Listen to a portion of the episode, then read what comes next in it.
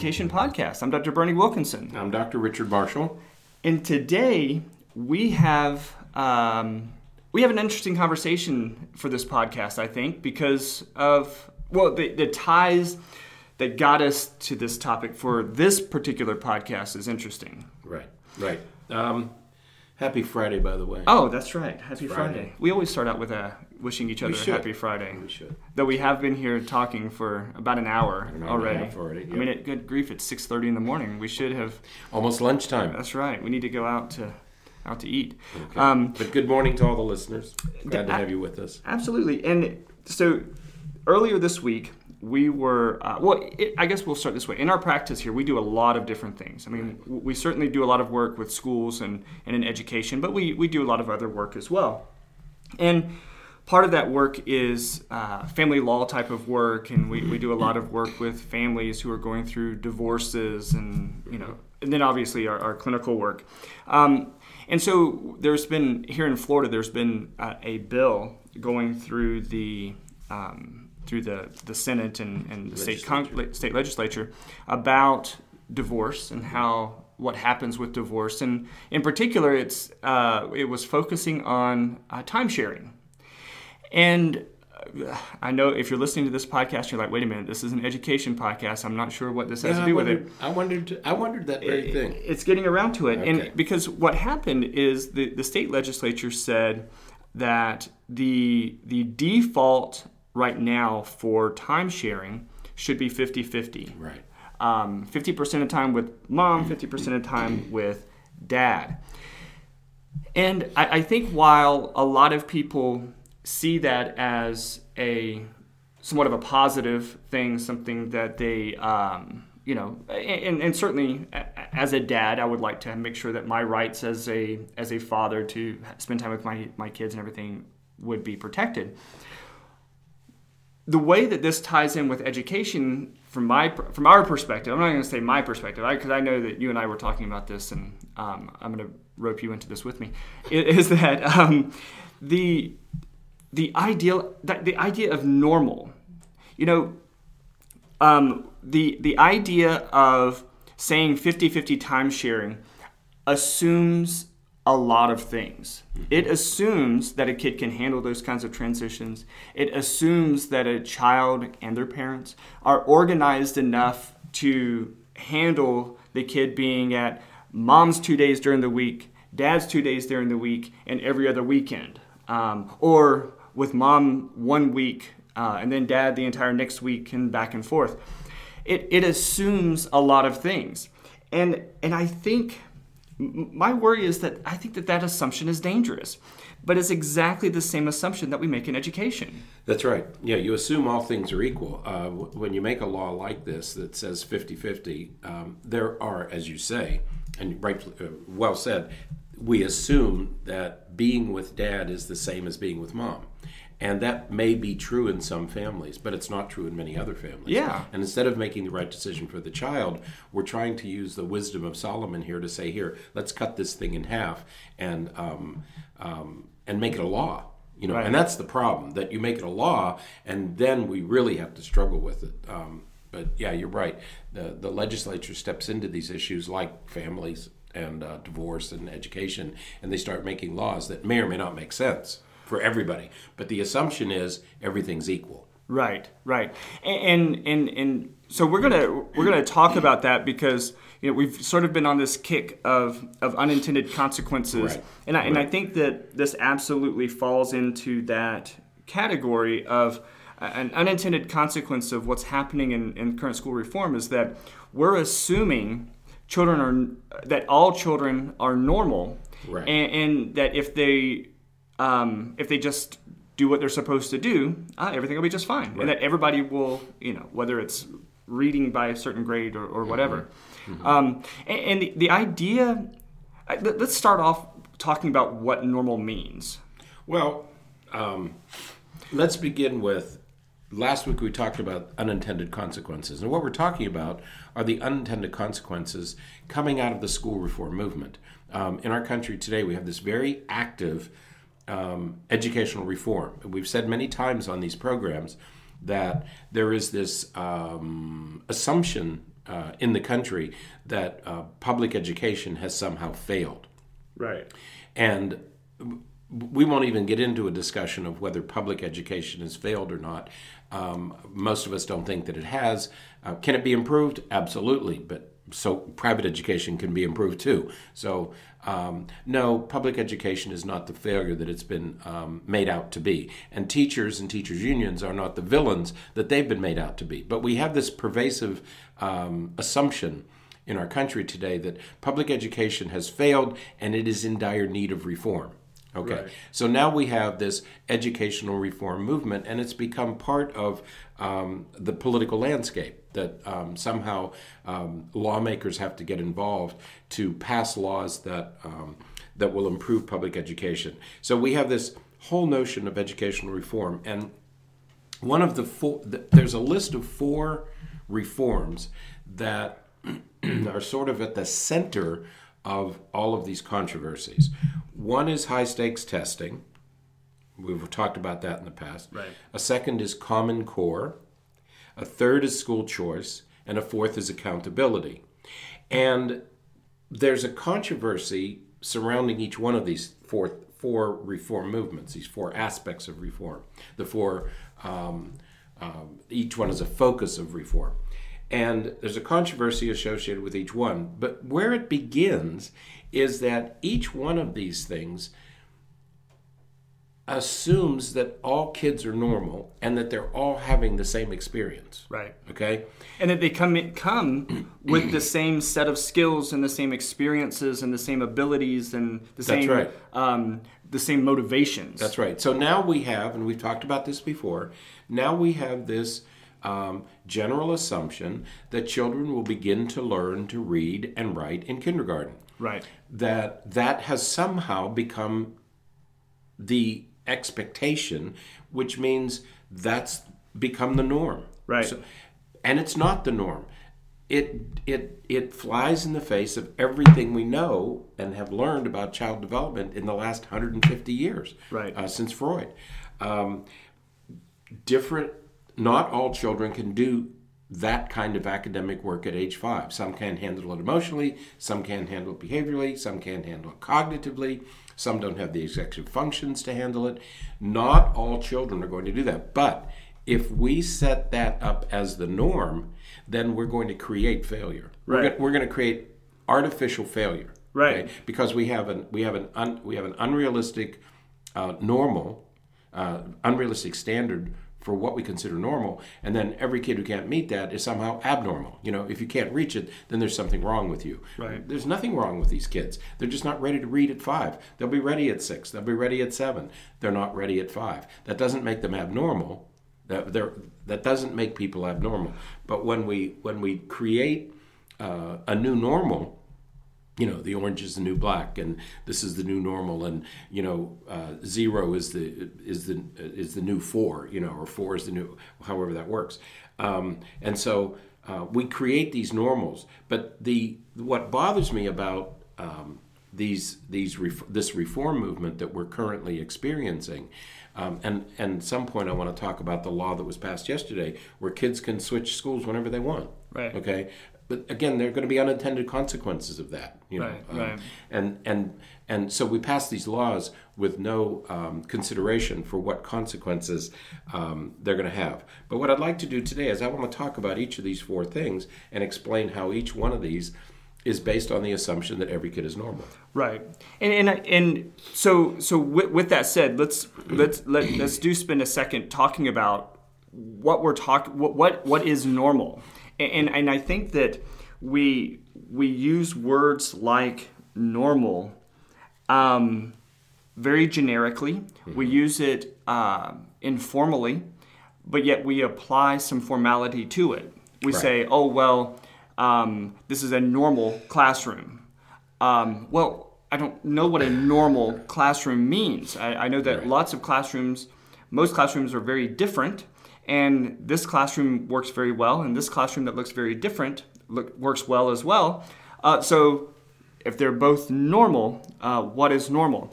Um, when, when, you know, when we're in graduate school, and we're going to uh, we're, we're taking what they call qualifying exams Right. and we have to uh, so what qualifying exams are is it's three days of test well in my program it was three days of testing Right. you, you arrive at 8 o'clock on monday morning um, there, and, and it's it, it is very uh, movie like you sit in front of a computer and they pass you an envelope Right. and uh, they, when the clock strikes eight exactly, they say you can open the envelope and you have four hours.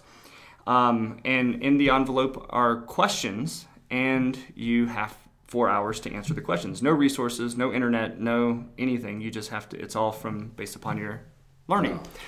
Well, my first question from day one, Monday morning, eight o'clock. My question was, "What is abnormal?" And that was uh, See that? that was it. And so I wrote for four hours on what is abnormal. Well, I, I took the approach of uh, my first sentence was, well, to talk about what abnormal is, we should certainly start by talking about what normal is. Right. And, and the, the point is, is that normal has many, many definitions. Right. Uh, normal development, normal. Um, uh, normal time to walk, normal time to talk, uh, normal time to learn algebra. Um, n- normal is a very vague, um, abstract thing. But what we're doing, and as we go through some of these the, these things, what we're going to talk about is how these areas define normal, and, and really how unfair of a way it is to define normal in, in the way that in, in the manner that they're doing it. Um, you know, we have students who are very, very strong. I, I have a student that I work with who is extremely strong in math, but she's now a freshman in college and she's taking college algebra, and she's not, she's struggling. Um, not because she doesn't have the ability, but because the teacher is assuming something that she can't do. And to him, this is normal. Right. It is normal to have this expectation. She she missed a, a question on the first test, and um, when she approached him about it, she says, "Well, this this is the right answer." He goes, "Yeah, that's the right answer that you would get if you used the method from the book, but I want you to use this other method, and so it would be different." And so.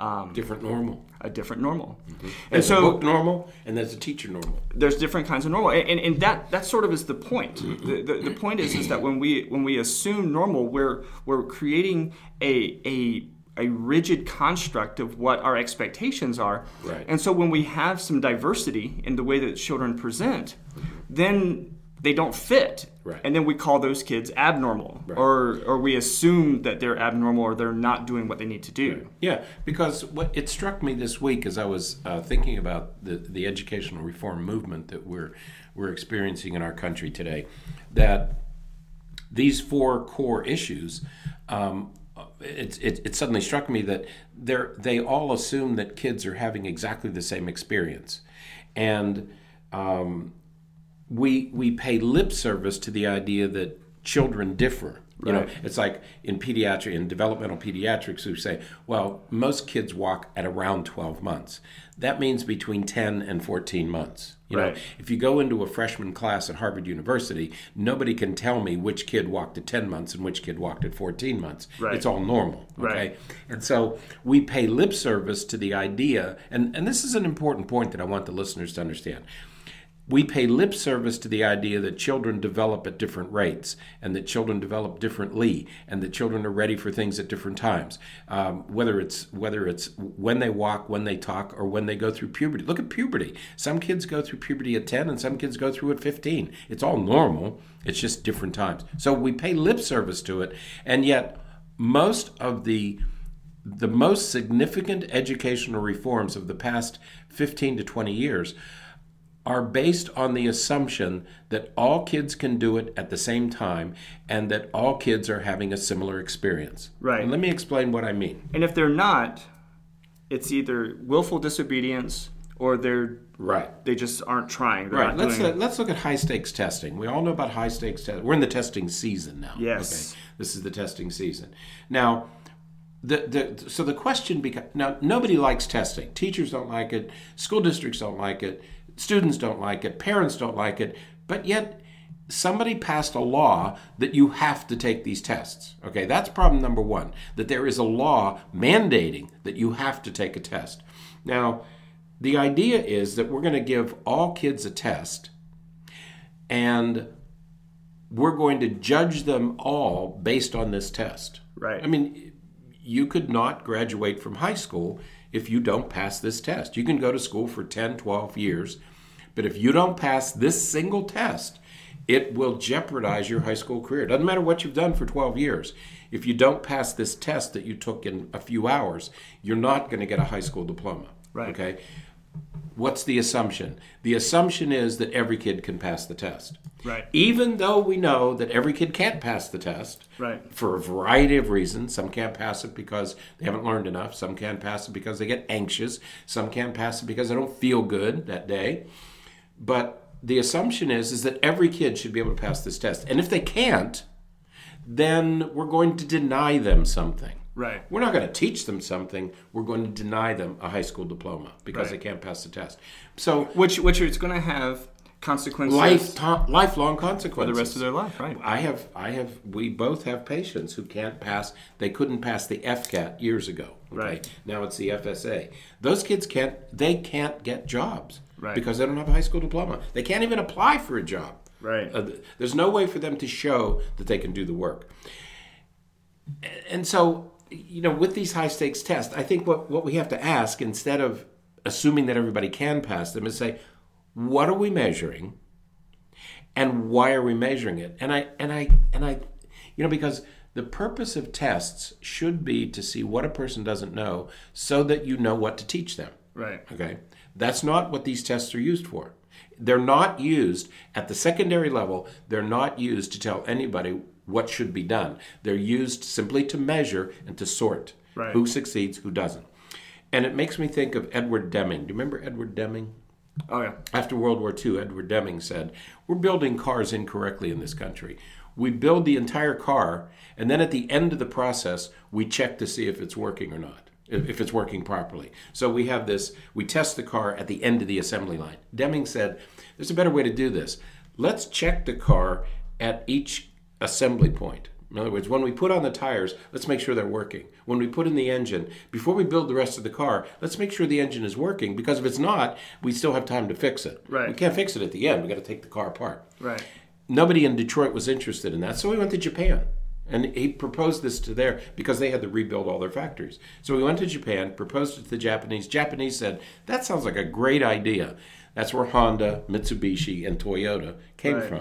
Was Edward Deming's um, new way of measuring? Well, that's what we should do with kids. We should measure kids all along to know what to do to fix the problems that we know are going to arise As they continue to progress. as there and when we have time to do something about it. Instead, we have high stakes testing that simply measures all kids. Like, well, you've all been in school for 12 years, so you all ought to be able to pass this test. Right. We know that's unreasonable, not possible, and yet that is what uh, state legislatures around the country have made those laws. So here's another. This is this is the first example of.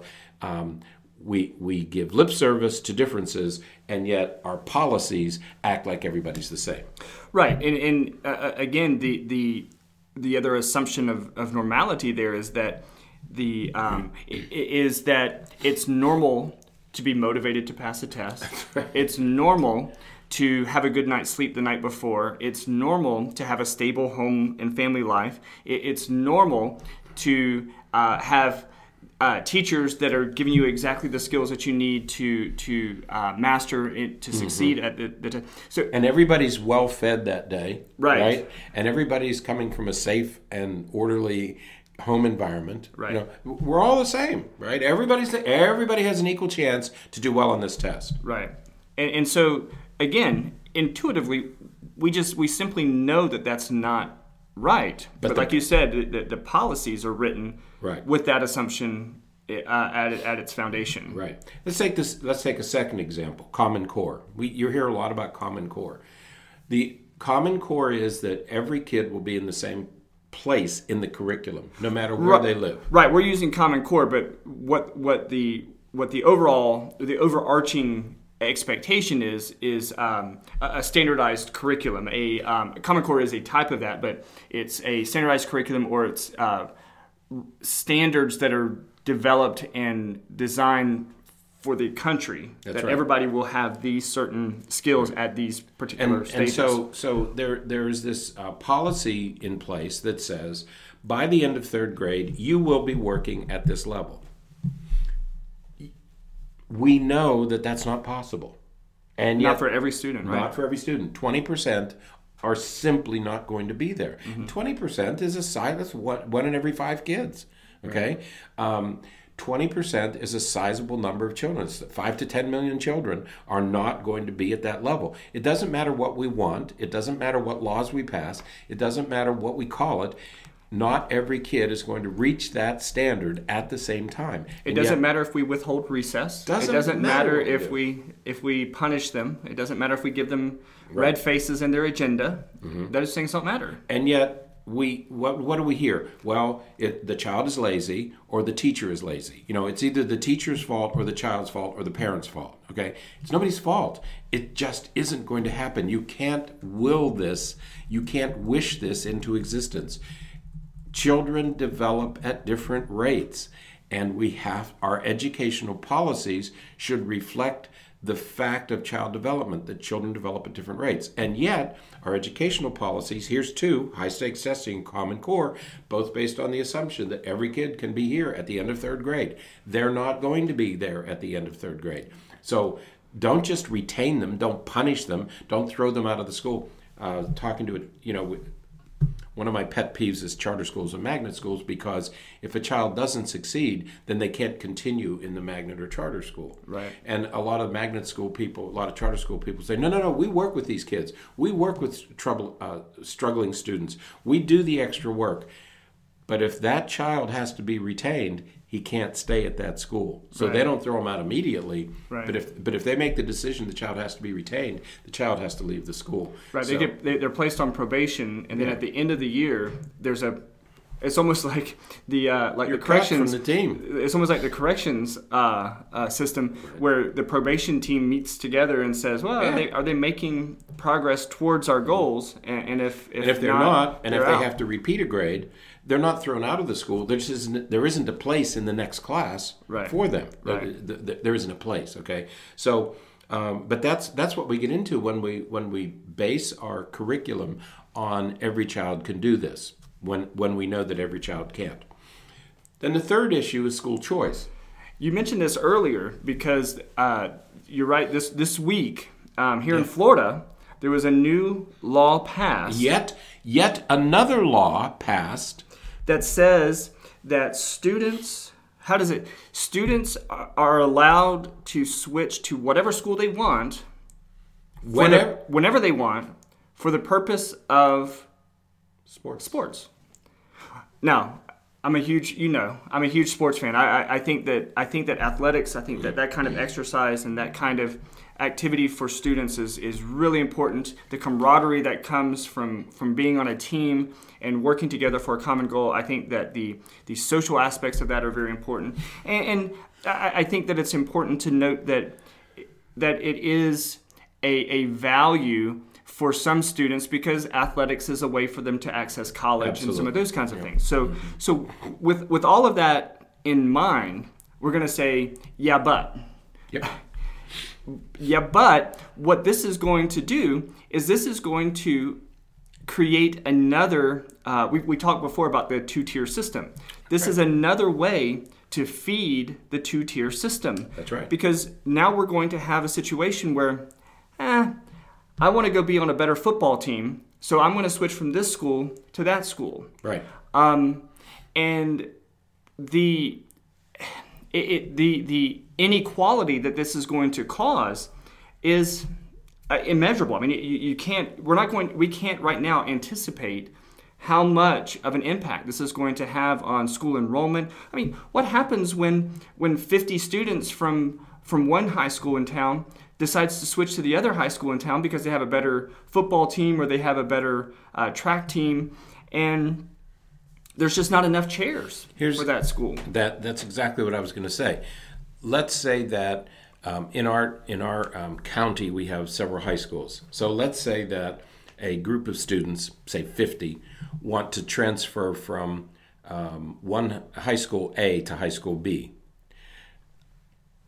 what if there are 55 who want to transfer, but there are only 50 places? Right. What do you What do you say to those other five? Right. Meanwhile, Sorry, you lose. I mean, is that?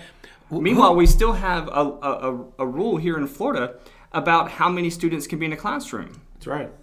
So it's not like that we could just create more seats. You can't build. You're not going to build. You're not going to have one high school build more classrooms. It, it just doesn't make any sense. I don't know who came up with this law. I don't know who thinks this is a good decision. But when you let students move from place to place, uh, whenever they want, how do you how do you have any um, how do you have any development? How do you have any consistency? Um, how do you organize your after school activities? What if a student goes to a different school every year? Well, I mean, how do you Well, how do you do it? And do what's funny is the, the, the, the thought that I was just having, and, and, and you know, we're, we're still working to get a copy of the law so that we, we can read through it and, and everything. But, you know, so we're basing this on what we have sort of the, the media, uh, the, the news reports about it.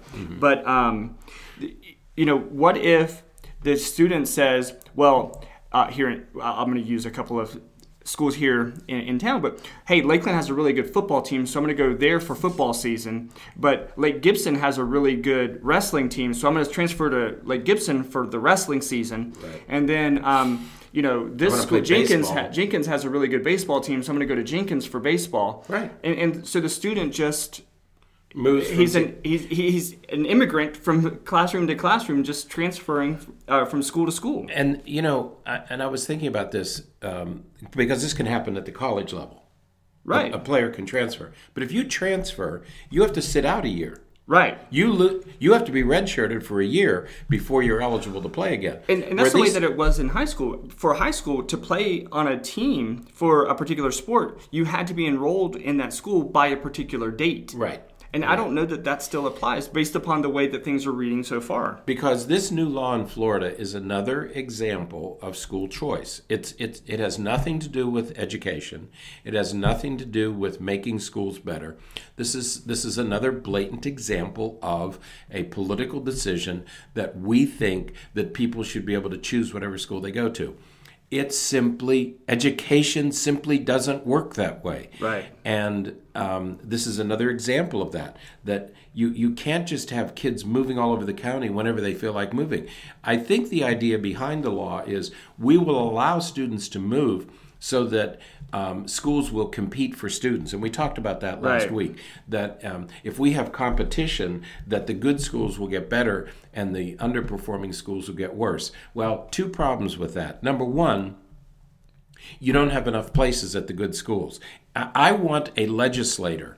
I want somebody in the legislature to say, let's build enough good schools, however you define good. Let's build enough good schools so that we don't have to rely on school choice. It's an abomination that we're saying to parents, look, your school, we have underperforming schools in our county. We have underperforming schools in our state. So we're going to let you choose higher performing schools. Has it not occurred to any legislator anywhere in this state that we shouldn't have underperforming schools? Let's fix the underperforming schools. School choice is not a choice. School choice is not an answer. And this is another example of taking the easy way out. Oh, we're going to make them competitive. No, we should not have underperforming schools. Close the underperforming schools and build quality schools for every child. But no, we have school choice as though that's a noble gesture. It's not a noble gesture. It's another way to create winners and losers using the educational system to do that. Stop smiling. Woo! All right. That's, Man, that's school he- he- choice. so much for school choice. There, he is generating some heat in this. You don't room. have enough. There aren't enough places in the high quality schools. Number one, and number two, there shouldn't be underperforming schools. Fix the underperforming schools. We know. We said that last week. We know how to fix underperforming schools. Fix the underperforming schools. Well, I just found the the um, news report. I was trying to find it because my um, my browser closed down on my iPad, but now I just found it. It's from the Orlando Sentinel, and, and this is the second paragraph says high school students who transferred even mid year would be immediately eligible to play sports at their new school under the legislation as long as they hadn't played the same sport that Right. year on another campus. That's right. So you can go from one school for football, another school for wrestling, another school for basketball, another school Who for makes these decisions? Who's making these laws? It- It's, it's um, and again, okay. So how this comes back to the assumption of normal, it, it, it assumes that uh, students can manage that. It assumes that all of these students are going to be able to adjust to these uh, to, to the transfer, and, and not just the student him or herself. That's going to you you know I, I think it's important that we think of the other students, not just the students themselves who are moving, but the students who remain or the students at the new school that now have to be able to adjust to this flux of uh, of um, volume of students in and out of the school And um, how do how do from the students, term to term. How do you get to the new school? I mean, you don't change residences, Right. So you live on the north side of town, and you want to go to a school at the other end of the county. How do you get there? Right. Is, is, is, are the buses, are school buses going to take you there, or do your parents have to take you there? Okay. Right. Well, if your parents have to take you there, what if they don't have a car, or what if they have to work and they can't take you there?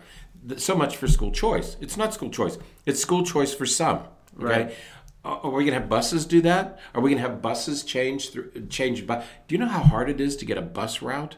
Sk- Developed for a year. What are we going to do? Change the bus route every couple of months because we have students transferring from school to school? Are the public school buses going to take them to those schools? I doubt it. I don't know how you do. That's a nightmare. Right. And But, it- but I'm going to say this now and I'm going to say it at the end.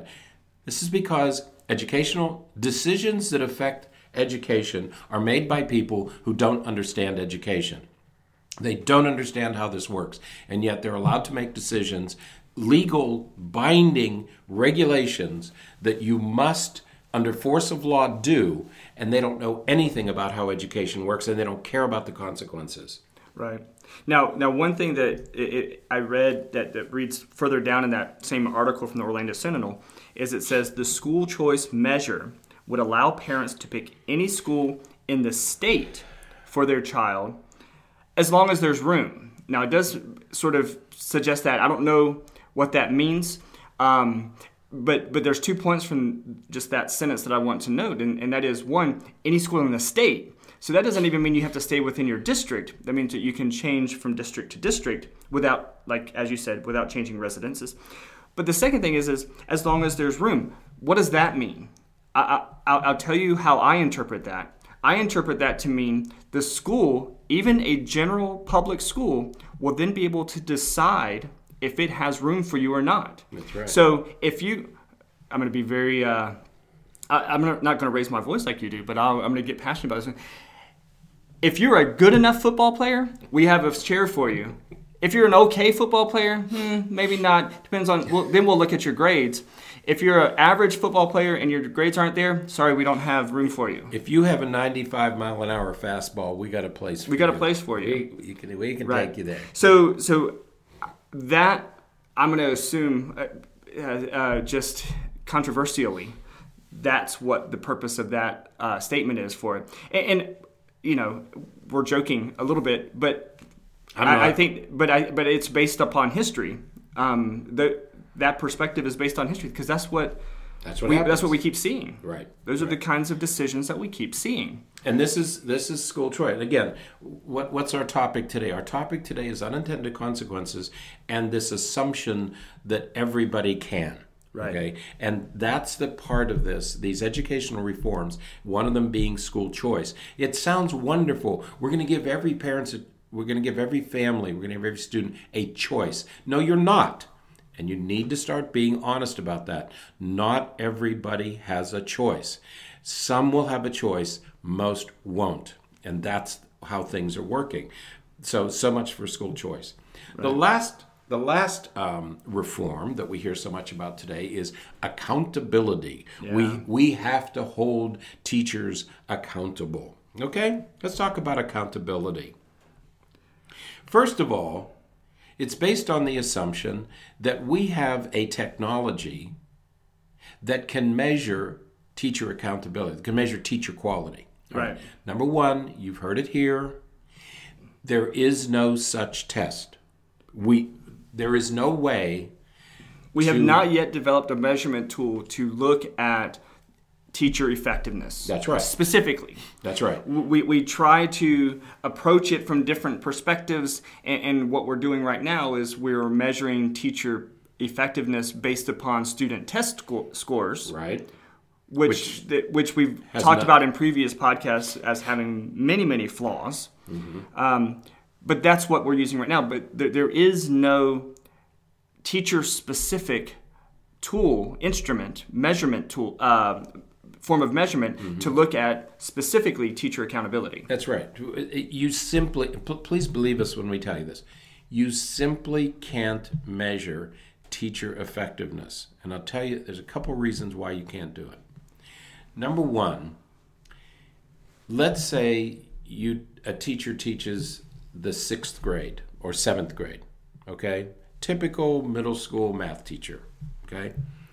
The students that she has have had at least, if she teaches the eighth grade, they've had at least seven teachers, It's at least seven math teachers. Okay? Now, in that seven, some were probably very effective teachers and some were probably less effective teachers. But how in the world do you say this eighth grade math teacher was affected when those students were the product of seven different teachers prior to coming into her class? I don't even want to talk about teacher accountability at the high school level. So, problem number one is how do you measure a teacher's effectiveness when the students have been exposed to seven teachers prior to getting there? especially when you're it's all based upon the assumption that every kid coming in is at the normal place. at exactly the same level with exactly the same experience Right. Number two, let's. This happened this week. So I met with his family, and the dad said, "Well, one of the problems is he's had four different teachers this year. right It happens all the time. in less than three quarters In less than three quarters. So far this year, he has had four different teachers. Which one is accountable for his education? How do you hold any single teacher accountable based on their test scores? I was I I, will I'm going to try to one up you with Ah, this. I, I was talking to a teacher the other day who um, who's an ag teacher. Um, she teaches agriculture, and um, her evaluation is based upon the students' English language testing. The, the reading Wait, test. I, I missed something. I must have missed a sentence. Did I doze off? Nope. So so it was determined that the the subject matter that is tested at those that those grade levels, the one that's closest to what she does, which is agriculture, would be the reading test. And so her performance is The ag based teachers. the ag perform ag teacher's performance is going to be measured by her students' performance on the language arts test. Now, I don't know whether you heard what I heard Dr. Berney just say, but when a politician stands up and pounds on the podium and says, By God, we're going to hold teachers accountable for educating our children,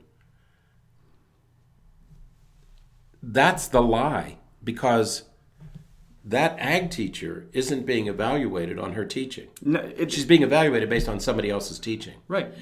I would say that's something like we're going to shine up this load of dirt. We're going to polish this load of dirt and make it look real good. Mm-hmm. Okay? Because there's no rational explanation for that. You have to completely twist and distort the system to make it sound like you're doing something sensible when the whole system is nonsensical. Well, w- when I heard the teacher say this, the first thing that comes to my mind is that I never even, I, I don't know that I ever even considered the idea. How is it? Who how is- would? how is the PE teacher's performance evaluated? Probably based on whoever te- whoever Well, the Spanish teacher is.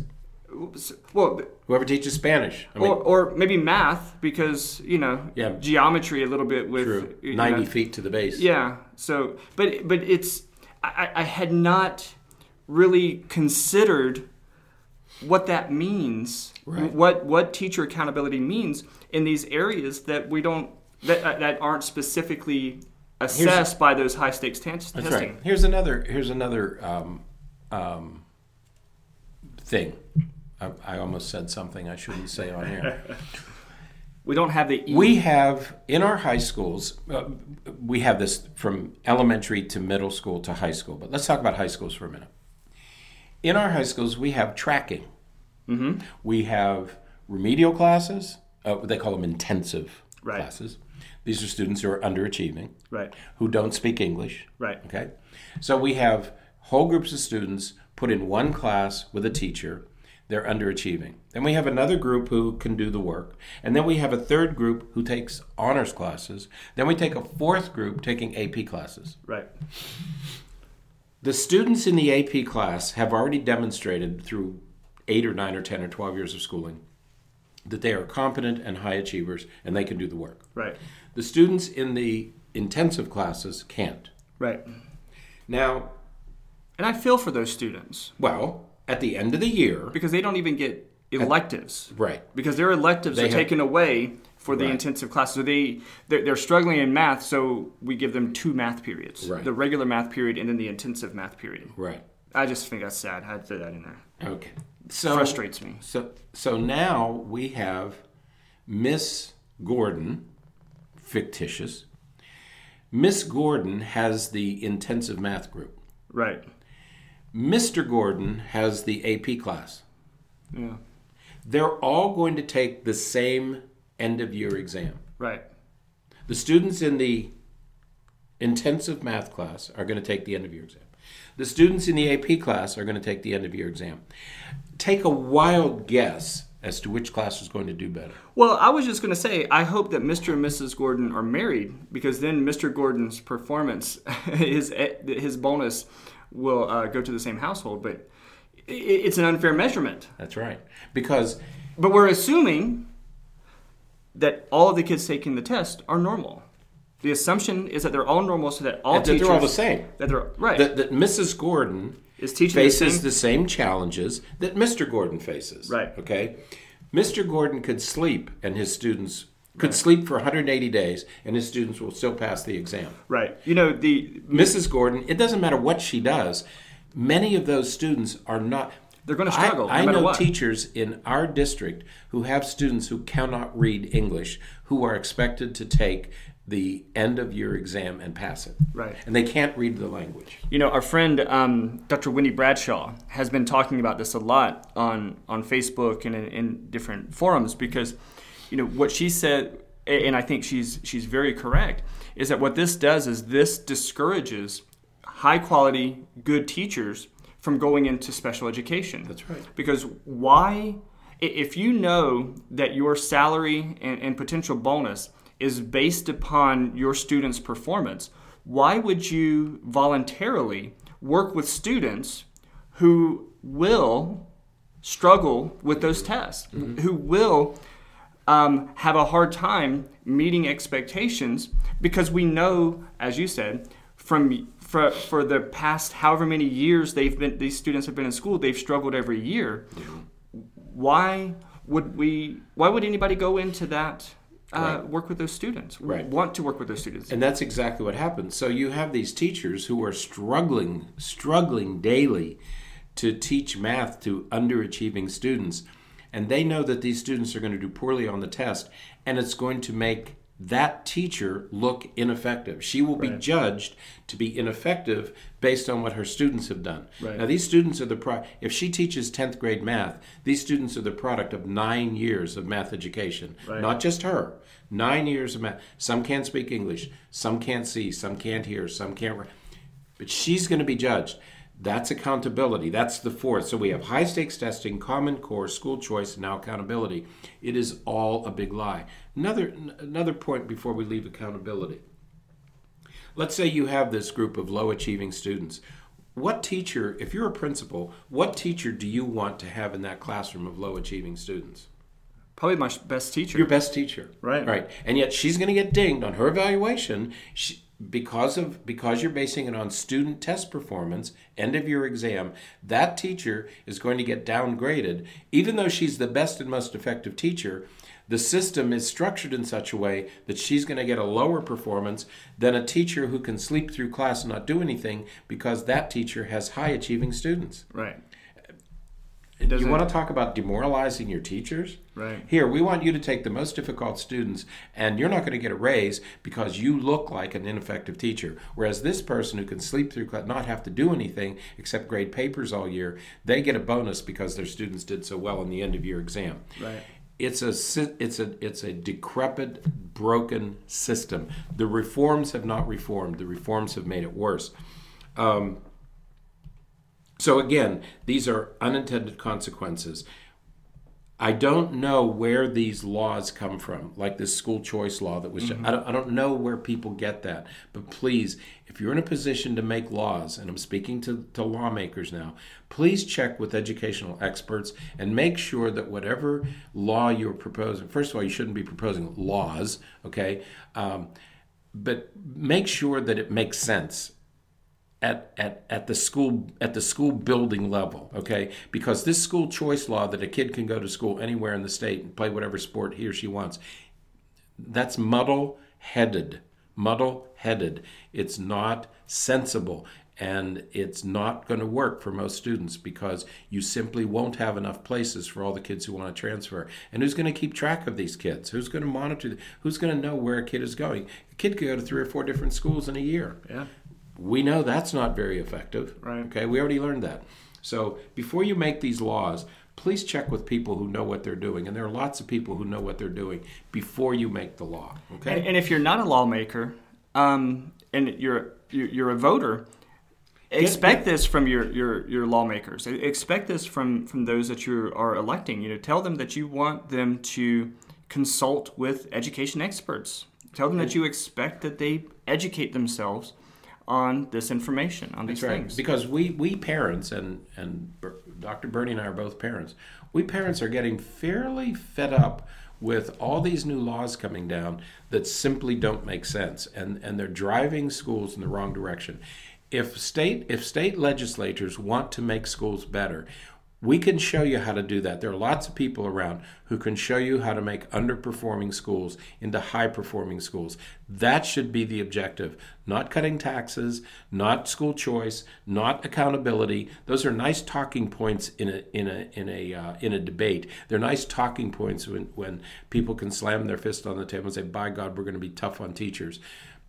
It's not necessary. We know how to make underperforming schools high performing schools. Let's all get together and, and start working on that and forget about these these little tricks that people are trying to do. And, and if the current um, if the current political season has has taught us anything, what it has taught us is that uh, politicians running for office will say pretty much anything. That's right. Um, and, and what they try to do is they try to take these firm, extreme stances on some of these topics with the idea that um, you know, hey, I'm gonna look how tough I'm going to be on this right. because I'm gonna have these expectations, and it's um, they're not thinking about these unintended When a- when a consequences that we keep talking about. When a politician gets up or a school, a a state, uh, the head of the Department of Education, when people get up and say, by golly, we're going to get tough and we're going to we're going to raise standards and we're going to make everybody we're going to make everybody at this you're not going to. It simply isn't biologically possible because of human variation. but what it does is it sounds good. Sounds good. I mean, elected. who who wouldn't want us to have the strongest education system in the world?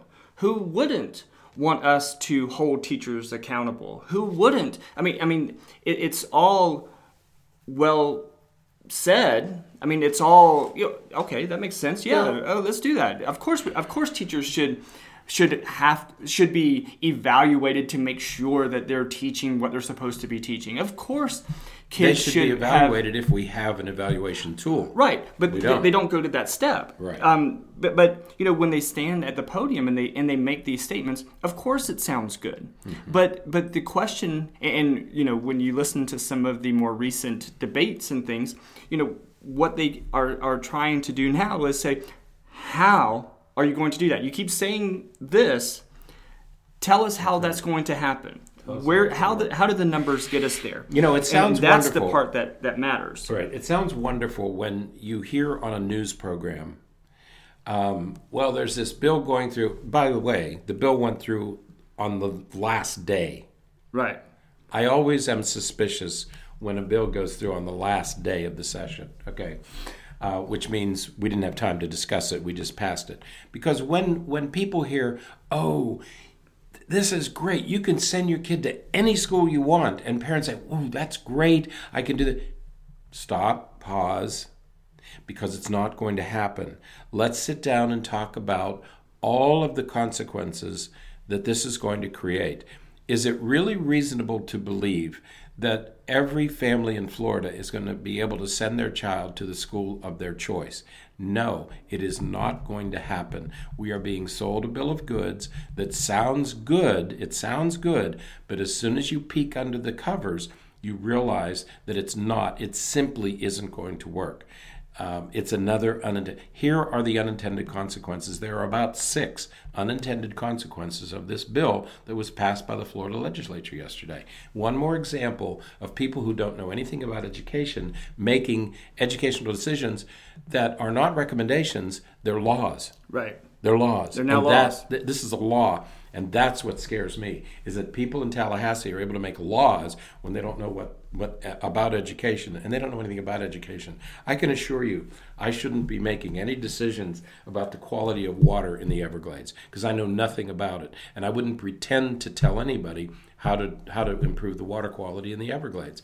Same thing applies here. These are people who don't know anything about how education really works. And They shouldn't be allowed to make laws that determine how it's going to work for generations. Right, right. So, so all of this came from again the the other big piece of legislature that came out this this week in regards to um, time sharing with with parents, and you know I, I think that Dr. Richard and I we sometimes have a hard time. Um, teasing all of these things apart because there, there's so much common ground uh, among this ridiculousness that is the way that we are approaching, and, and it seems to be um, always related to kids. Right. It, it, it seems that anytime children are the subject matter, we end up in these situations where we're making decisions that just don't really make sense because the people who understand children, that understand education, that understand child development, they're not involved in these discussions. No. They're not involved in the conversations about, hey, what would be best? Mm-hmm. You know, I, I've been, we- we've worked with kids for a very long time. Mm-hmm. I'm still of the belief that a child needs to sleep in the same bed more days than not. To split your time evenly between two places just isn't healthy. And, and I, I will admit, I've never been through a divorce. I hope to never go through a divorce. But where I'm sitting right now, if I ever did, I, I want my kids to be in one home most of the time. That's right. I, I mean, and and if that means it is that the best thing for them. And, and you know, well, we, we won't get into. Actually, we're going to be talking about um, divorce situations in, in our next podcast for uh, the mental breakdown, which will be airing right around eight o'clock in about thirty minutes. Um, so if you're if you are on Mixlr, you have any interest, jump on Mixlr, m-i-x-l-r dot com and uh, slash the mental breakdown, and you can listen to that one. But uh, the the issue is is that when we um, when we make decisions about children, when we make decisions about um, education or, or development, and we're not informed by specialists in those areas, we have problems. Start making stupid you know- decisions with unintended consequences. I- I'm not going to go off on this tangent too much, but think about you, you know there, there's a there's a unrelated um, issue going on here in Florida um, or in, in, in, in all states in the United States, and that is prescription privileges for psychologists. Uh, it's been a, it's been a topic for years and years and years, but that's an area, interestingly, where the loudest voice is the American Medical Association. Or in Florida, it's the Florida Medical Association.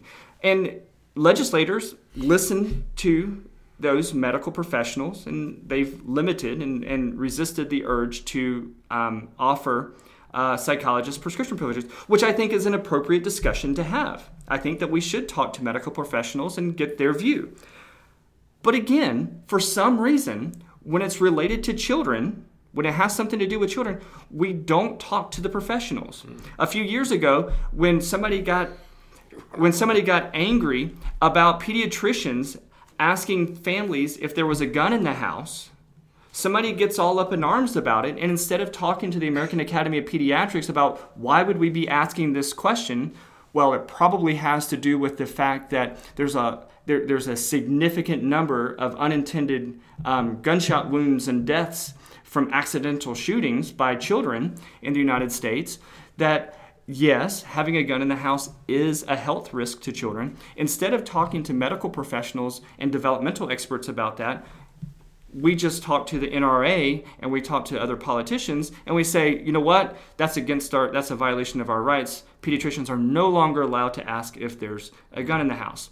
Well, what happens if Clorox decides, well, you know what, it's not fair for pediatricians to ask if uh, parents have bleach in the house sure we know that kids could get exposed to bleach and, and, get injured and possibly even die if they if they consume it young children. So um, but you know what? It's against their it's against their rights to ask if they have Clorox in the house. So they can't ask that anymore. Right. we're not we're, we're not doing the job that we need to do and that is to educate ourselves. And we I, I guess we, we do talk about that a lot the, the idea of critical thinking and you know we we got to do a better job of getting the information from the people who know the information. So, oh, that was there. There's mine. You, you know what? Don't talk about me getting worked out. Common Core. Your face was getting red earlier, though. Uh, um, so, unlike yours, I it, it is frustrating. It gets when your, we when we see this recurring pattern that just doesn't make sense to me. And where does it begin? It begins with the assumption that our public schools are failing. Please understand, they're not failing. Do they need to be improved? Absolutely. But what institution doesn't need to be improved? Right. Let's make the underperforming schools better. Forget about high stakes testing. Forget about accountability. Forget about Common Core. Forget about all of these so called reforms that sound good. They make good political talking points, but it's not going to improve our public schools. None of these things, not one of these things that we talked about this morning high stakes testing, Common Core, school choice, or accountability has made schools better. Right. In fact, they're probably making it much worse. And that's why more and more people are not going into education. We have a 17% reduction in the people who want to go into education today. Right. People don't want to teach because lawmakers are putting them they're making these laws that make it impossible for teachers to do their jobs. Right. and then they're being evaluated by measures that don't measure that are unfair that don't measure what they purport to measure. We don't have the technology to measure teacher accountability. And it doesn't work that way. When you have four teachers in one year which teacher do you hold accountable? Right right. I mean stop let's work on building let's work on making our underperforming schools better and yes sorry it's going to take money but what do you want to spend your money on okay i think that education is probably a pretty good investment right all right, I think that's all. I, I, th- uh, I, think we did enough for today. We did enough damage. Man, I'm, start, I'm starting to sweat. We got to go turn the air on. Um, all right, so so that's the end of today's podcast. The uh, the quick reminder is that at the end of this month, um, the last Monday of the month, in fact, which is um, I think 28th. it's the 28th, is the because I'm in Jacksonville uh, on the 30th. That's right. Is the mm-hmm. Education Forum um, here in Polk County. Uh, right. It will. I, am very excited about it. The Ledger. Uh, at theledger.com, they'll be publishing more information about mm-hmm. it and um, all kinds of things. We had a um, we had a a, a, phone conference about it last week. It is it is sure to be a fantastic um, uh, discussion.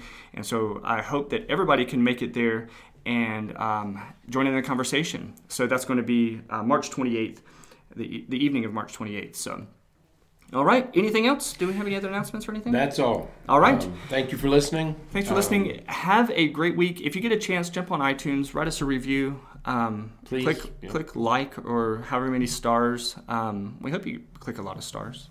I like lots of stars. Um, so yes, write us a review. Lets other people know that we're here. It kind of boosts us a little bit in the ratings so that uh, other people can find us a little bit easier. So, all right. Until next week, I'm Dr. Berney. I'm Dr. Richard. Have a great weekend and um, Best I- to all. and good luck, kids, on on any testing that you have next week. And we apologize that the adults are doing this to you.